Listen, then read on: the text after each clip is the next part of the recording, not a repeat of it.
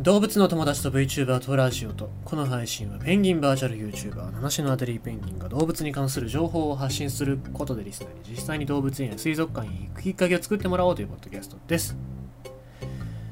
えっ、ー、と今なんか喋ろうかなと思ってたんですけどあの西川貴教さんが、えー、レイムの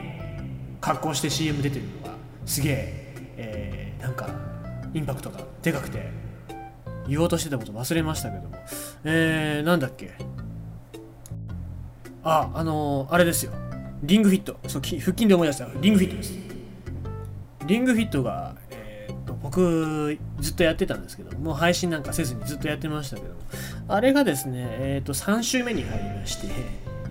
で、まあ、あの、昨日なんかもうラスボス戦でね、ラスボス戦すごいよ。あの、110キロカロリー消費させられますからね。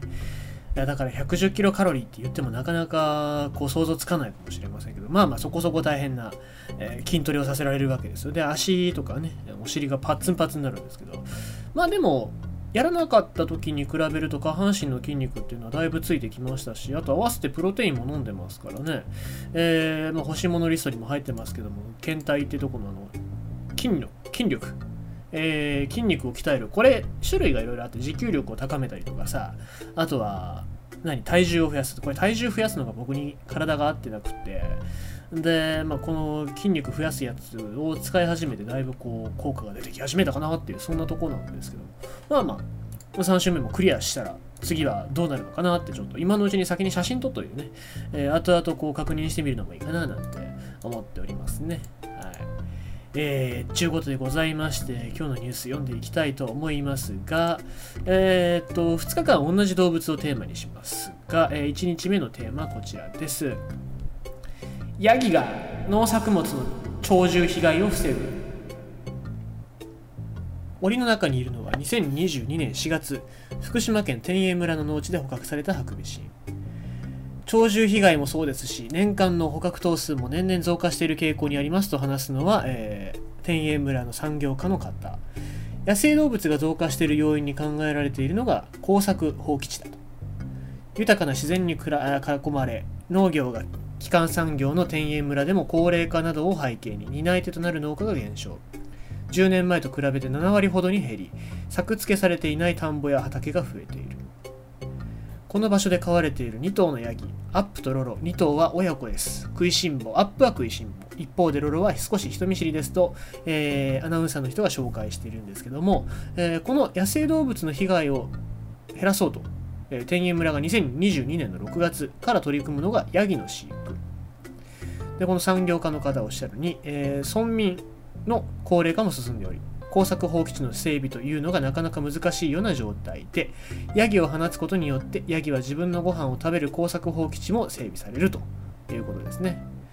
で野生動物の農地に近づきにくくする干渉体。ヤギの力を借り、耕作放棄地の草を取り除き、住み分けを図る狙いがある。ヤギの世話はシルバー人材センターのメンバーが担い、午前と午後の2回健康状態の確認などを行っているというところですね。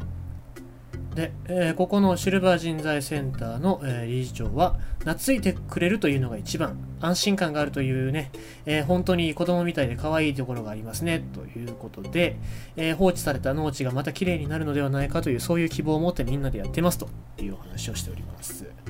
で、えまあ、ヤギが放牧されているのが以前、キュウリなどを栽培していた 17R の農地。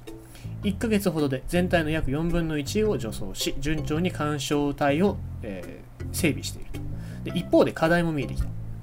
ヤギは生き物なので、病気や怪我、そういったところに注意してやっていかなければならないところというのあところがデメリットなのかなと。えー、雨の日とかはなかなか草を食べなかったり、えー、畜舎から出てこないということもあるので、除草の進行具合が、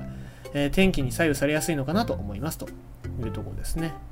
えー、ということで農家の力になろうとしている親子ヤギ。天栄村では2022年10月まで放牧を続け野生動物による被害の軽減を確かめることにしていると、えー、そういうお話でございます。まあいいですね。シルバー人材センターの、えー、お年寄りになってもこうやってヤギの世話をする仕事ができるってすごいいいなって僕は思いますけど。もまあ、ただやっぱりそのヤギっていうのは、まあ、人間に飼育されながらかん、えー、こういう仕事をしてるっていうのが、えー、正しい姿でございますのでですね、まあ、そうじゃなかった場合っていうのはどうなるかっていうのが明日読むニュースにつながってくるわけでございますけどもまあまあしっかりね、えー、こういうところで人間と共存できてるんだったらいいんじゃないかなと思いますしやっぱり人間が手が回らないところっていうのをまあヤギもそういうところで、まあ、自分たちもご飯が食べれるからっていうことで活躍してくれるのが一番かなと思います。まあただ本当に怪我だったりあと熱中症もねヤギになりますからその辺しっかりシルバー人材センターの方が知識を持って、えー、接してくれることが一番かなというふうに思いますということで明日もヤギのお話をしますのでまたよろしくお願いしますということでございまして今日のニュースはヤギが農作物の鳥獣被害を防ぐ天栄村の試み福島県ということでございました。